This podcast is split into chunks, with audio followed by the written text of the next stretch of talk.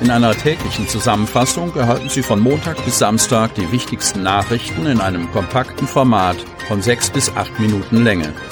Am Mikrofon Dieter Büge. Donnerstag, 3. Februar 2022. E-Mail-Postfächer des Landkreises quillen über. Kreis Cuxhaven. Nach großen Sprüngen über mehrere Wochen verändert sich die 7-Tage-Inzidenz für den Kreis Cuxhaven aktuell nur noch minimal.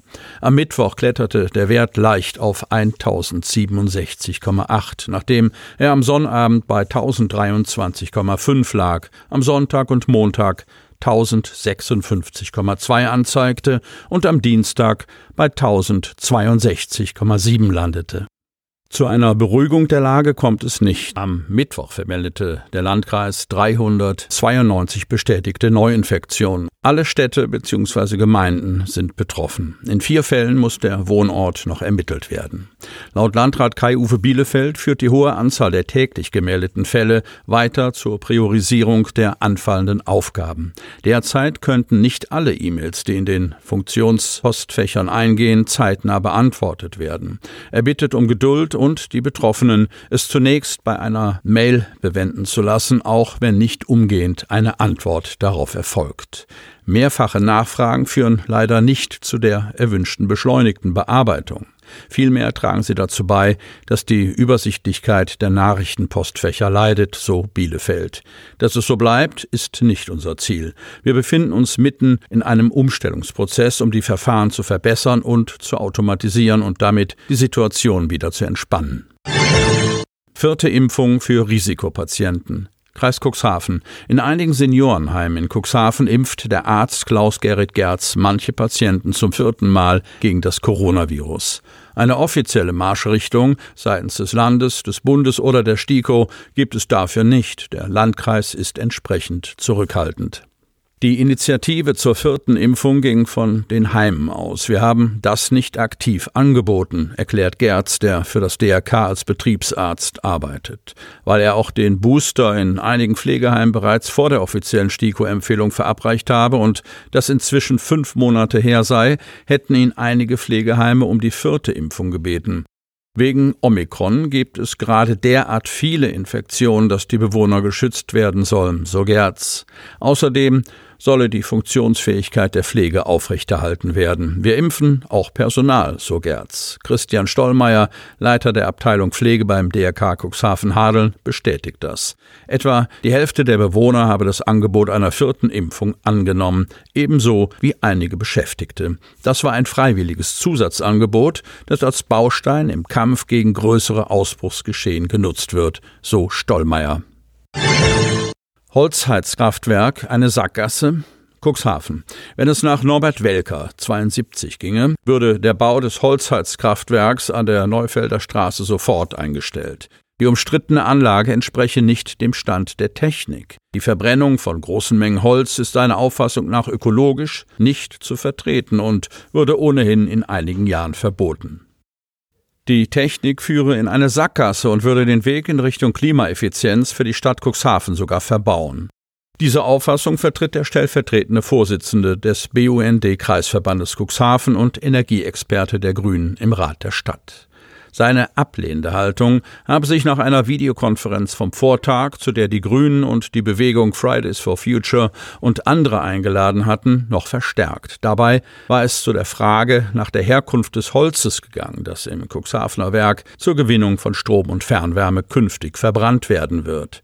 Während die Kritiker vermuten, dass dafür Wälder in Estland und anderen Ländern des Baltikums gerodet würden, versicherte der Geschäftsführer der Holzheizkraftwerke GmbH Frank Berghorn der Runde hauptsächlich Holz aus deutschen und österreichischen Wäldern verfeuern zu wollen. Holzverbrennung zur Energiegewinnung werde zwar vom Gesetzgeber noch als Alternative zu Gas- und Ölheizung gefördert, so Welker, doch das werde sich spätestens 2026 ändern, wenn die EU-Kommission das Thema Biomasse genauer definieren und neu bewerten werde. In zehn Jahren wird das Holzheizkraftwerk nicht mehr konkurrenzfähig sein, prognostiziert der Energieexperte der Cuxhavener Grünen. Betrunkener Ukrainer wird mit 4,2 Promille von der Polizei aus dem Auto gezogen. Wingst Hemmer. Zwei Autofahrer müssen sich auf Konsequenzen einstellen. Sie hatten sich am Dienstag alkoholisiert hinter das Steuer ihres Fahrzeuges gesetzt. Besonders einer der beiden dürfte kaum noch zurechnungsfähig gewesen sein. Zunächst stoppten die Beamten gegen 19 Uhr den 61-jährigen Fahrer eines Hyundai in der Wingst. Ein Alkoholvortest ergab einen Wert von über 1,1 Promille. Dem Mann wurde eine Blutprobe entnommen, sein Führerschein wurde sichergestellt. Die Weiterfahrt wurde untersagt. Gegen 22.10 Uhr ging bei der Polizei Hemmoor der Hinweis auf den Fahrer eines Citroëns ein. Der 37-Jährige sei Verkehrsteilnehmern auf der B495 in Richtung Hemmoor aufgefallen, so die Polizei. Als der Mann mit seinem Fahrzeug in Osten auf der Bundesstraße einbog, fuhr er zunächst in Schlangenlinien und hielt wenig später plötzlich grundlos auf der Fahrbahn an beschreibt ein Polizeisprecher. Als er dann in die Otto-Peschel-Straße in Hemmo abbog, landete er auf dem Bürgersteig, wo er mit dem Wagen vor einer Laterne zum Stehen kam. Dann habe der Mann versucht, weiterzufahren. Dabei habe er die Laterne leicht mit der Stoßstange berührt. Vergeblich habe er versucht, die Zufahrt zum Parkplatz eines nahegelegenen Lebensmittelmarktes zu erreichen. Die Beamten trafen den Mann schließlich in seinem Auto an. Der 37-Jährige habe jedoch aus dem Fahrzeug gezogen werden müssen, da er auf keinerlei Ansprache reagierte und im Begriff war, seine Fahrt fortzusetzen, so die Polizei. Das Testgerät zeigte bei einem Atemalkoholtest einen Wert von über 4,2 Promille an. Dem Mann wurde eine Blutprobe entnommen und die Weiterfahrt untersagt sowie der Fahrzeugschlüssel einkassiert. Da es sich bei dem Mann um einen ukrainischen Staatsbürger handelt, konnte die Polizei bis zum Mittwoch noch nicht klären, ob der Mann einen Führerschein besitzt. Damit Sie ab sofort keine Podcast-Folge mehr verpassen, benötigen Sie lediglich einen sogenannten Podcatcher. Auf den meisten Smartphones ist dieser bereits vorhanden. Falls nicht, dann suchen Sie ganz einfach in Ihrem App Store nach einem kostenlosen Podcatcher wie zum Beispiel Spotify, Apple Podcast oder AntennaPod. Selbstverständlich können Sie unsere Podcast-Folgen auch direkt über unsere Website unter cnv-medien.de slash podcast anhören. Die hörten den Podcast der CNV Medien, Redaktionsleitung Ulrich Rode und Christoph Käfer. Produktion Rocket Audio Production.